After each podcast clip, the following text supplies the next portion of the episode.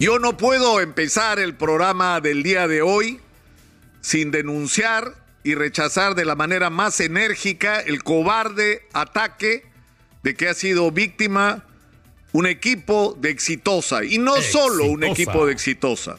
Ha habido una acción concertada a través del chat Unidos Perú para atacar simultáneamente diversos medios de comunicación.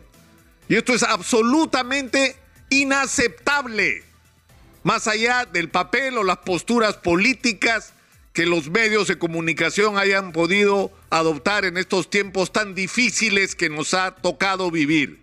Pero si en general atacar a los medios de comunicación es inaceptable, el cobarde ataque producido ayer contra un vehículo exitosa que tenía el conductor adentro y que fue volcado y tratado de incendiar, lo cual le pudo costar la vida a un trabajador de exitosa, es una agresión al derecho de los peruanos a ser informados, con independencia, con objetividad, porque nosotros no nos casamos con nadie y nosotros hacemos el esfuerzo en un país tan polarizado de escucharlos a todos. Y que con esa información objetiva y verás cada ciudadano tenga la posibilidad y el derecho democrático en base a esa información a tomar sus propias decisiones y a que nadie lo lleve de la nariz. Pero en este país tenemos extremos que lo que quieren son medios de comunicación controlados y sometidos y nosotros no lo somos, no lo hemos sido y no lo vamos a hacer. Y no nos intimidan porque no vamos a renunciar a cumplir el papel que hemos estado cumpliendo en la sociedad peruana desde que este proyecto informativo y periodístico se fundó por Higinio Capuñay. Eso es lo primero. Y se va a saber a ¿ah? quiénes son los responsables. Algunos de ellos ya están identificados, pero vamos a ir hasta el final y todos los responsables de este atentado, en general contra la prensa, pero en particular contra Exitosa, no lo vamos a dejar impune.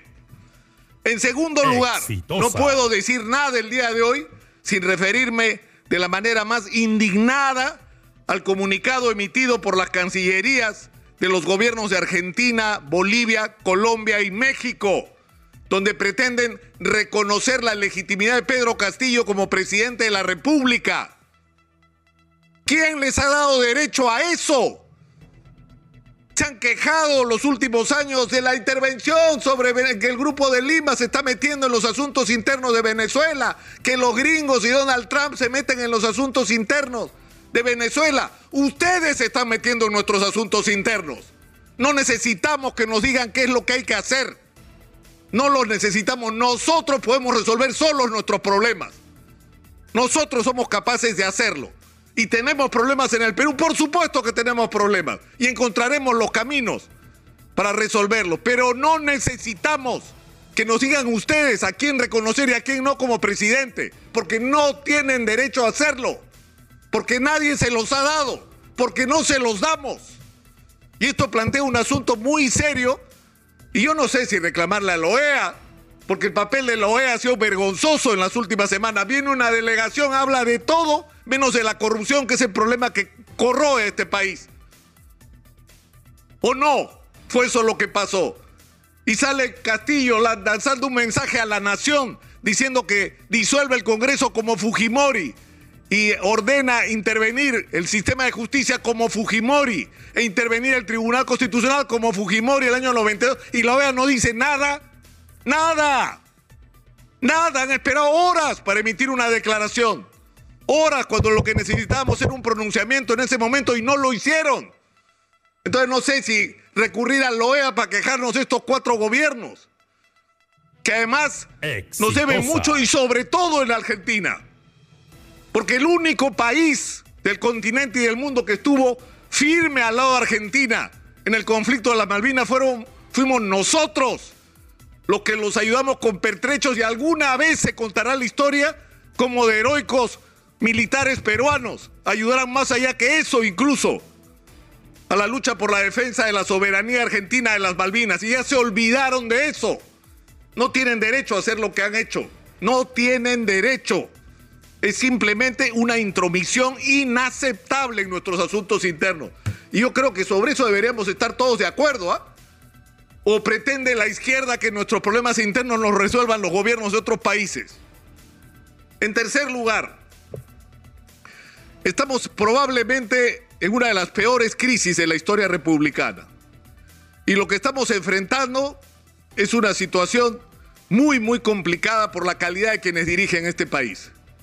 La señora Dina Boluarte se instala como presidenta y da un discurso diciendo que se queda hasta el 2026 sin medir en lo más mínimo el sentimiento de irritación nacional, que lo que quería es que se fueran todos, señora Dina Boluarte, no solo Pedro Castillo. La gente quería que se fuera Pedro Castillo, pero también el Congreso de la República, es más, en el interior del país. El odio hacia el Congreso de la República es una cosa impresionante. Y usted que fue elegida por esta gente sería la primera que debería saberlo, pero usted como se logró un acuerdo con un sector del Congreso pensó que se, quería, podía quedar hasta el 2026. Y miren lo que está pasando ahora. Han tenido que empezar a morir gente para que usted hable de elecciones el 2024. ¿Y usted cree que la gente va a soportar esta situación hasta el 2024? ¿Y que se va a procesar reformas para garantizar un proceso electoral distinto con este Congreso? Exitosa. ¿Usted cree realmente que eso es posible? Pero eso es por un lado, formando además un gabinete que no está, y lo he dicho desde el comienzo, a la altura de las circunstancias. Somos un país que está agobiado, que se está incendiando y necesitamos otro tipo de dirección de la política nacional desde el Ejecutivo. Pero tenemos un Congreso de la República y un presidente del Congreso de la República que si sale Dina Boluarte y se ve obligada a renunciar por la protesta social y por los muertos, que espero no sigan ocurriendo, pero que si las cosas así van a ocurrir, si siguen por este camino, el problema es que quien tendría que hacerse cargo de la presidencia de la República es el general William Zapata, que no puede ni controlar una asamblea del Congreso, un pleno del Congreso, donde la izquierda acusa de asesinos a los de la derecha y los de la derecha acusan de terroristas a los de izquierda, cuando el país está esperando respuestas. Y lamentablemente esto se da en un contexto que tenemos que ser capaces de reconocer. Estamos en un país profundamente dividido, profundamente dividido y ese, esa división e incluso ese odio ha sido exacerbado por quienes viven de esa polarización, por quienes sacan provecho de esa polarización, porque tenemos un gran bolsón de la sociedad concentrado sobre todo en Lima y sobre todo en las clases medias y altas de Lima, que están convencidos de que les robaron la elección, de que los organismos electorales conspiraron para robarle la elección a Keiko Fujimori y dársela a Pedro Castillo. Hasta hoy hay gente convencida de eso. Pese a todo, no solo pese a los reportes de los organismos de control electoral internacional que supervisaron nuestra elección, sino a las propias investigaciones del Congreso que no han podido concluir que hubo fraude por ningún lado, pero la gente sigue pensando que eso ocurrió. Y hay gente que sigue pensando que Pedro Castillo era la cabeza de una conspiración comunista para imponer una dictadura en el Perú de corte comunista. ¿Y qué es lo que hemos tenido? Un gobierno ineficiente y corrupto. Eso es lo que hemos tenido. No un gobierno comunista. Y el problema es que tenemos en el otro lado, porque este es el sentimiento, es, traten de convencer a alguien que piensa así.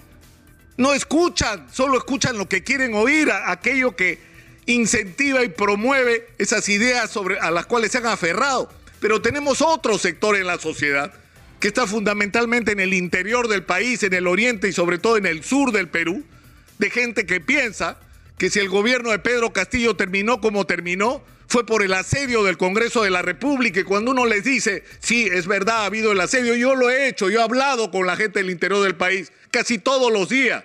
Y cuando yo les digo, pero está bien, el Congreso asedió a Pedro Castillo y lo persiguió casi desde el día que puso un pie en Palacio de Gobierno, pero por favor, el nombramiento de funcionarios ineptos, incapaces, de ministros que no correspondían, de que ni siquiera sabían de qué se trataba en su sector, pero lo peor, los casos impresionantes de corrupción que apuntan directamente al propio presidente de la República y lo que me responden es, pero si todos han robado en este país, ¿por qué persiguen al profesor Castillo? Porque cholo, porque viene de abajo, porque viene de la provincia.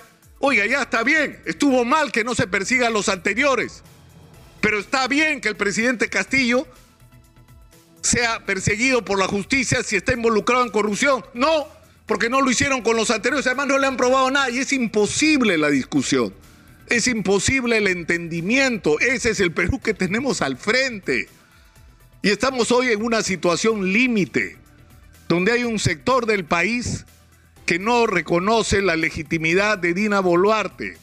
Un sector del país que está indignado y que tiene y tenemos al frente un peligro muy grande. Yo he tenido acceso a la última declaración que ha emitido el Movadef, donde lo que dice es muchas de las cosas que se están gritando ahora. ¿Significa esto que el Movadef está dirigiendo la protesta social en el Perú? No. Significa que el Movadef quiere y Sendero Luminoso quieren montarse sobre la protesta social. Quieren aprovechar la protesta social para desplegar sus fuerzas y controlar ese movimiento y dirigirlo hacia sus propios objetivos. Y eso es algo que no podemos permitir. Pero la manera de enfrentarnos no es terruquear a todos los que protestan, sino tener políticas y respuestas claras que permitan el reencuentro de la sociedad peruana. ¿Y eso qué cosa implica? Que va a haber que adelantar las elecciones.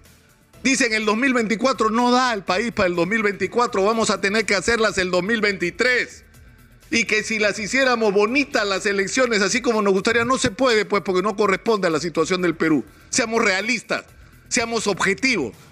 ¿Qué quieren? Primaria, las paso, ¿no? Las primarias. O sea, ¿de qué están hablando? Necesitamos que se apruebe ya el adelanto de elecciones con un mínimo de reformas que se puedan aprobar en dos o tres artículos y que eso sea ratificado de inmediato por una nueva legislatura y entremos en un proceso que imponga serenidad. Vamos a tener elecciones el año 2023, vamos a cambiar de autoridades y dependerá de nosotros los ciudadanos de elegir esta vez con un mínimo de responsabilidad y tenemos que exigirle a los partidos que haya democracia en la elección de los candidatos. Es el mínimo es el mínimo, pero lamentablemente esa es la situación en la que estamos, porque si no se dan salidas de esta naturaleza, este país se va a incendiar más de lo que ya está. Y no vamos a hablar de muertos que se cuentan con los dedos de la mano, sino por decenas.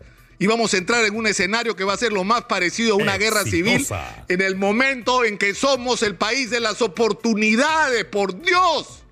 Deberíamos estar discutiendo cómo hacemos para sacar el cobre y convertirnos en la Arabia Saudita de las próximas décadas.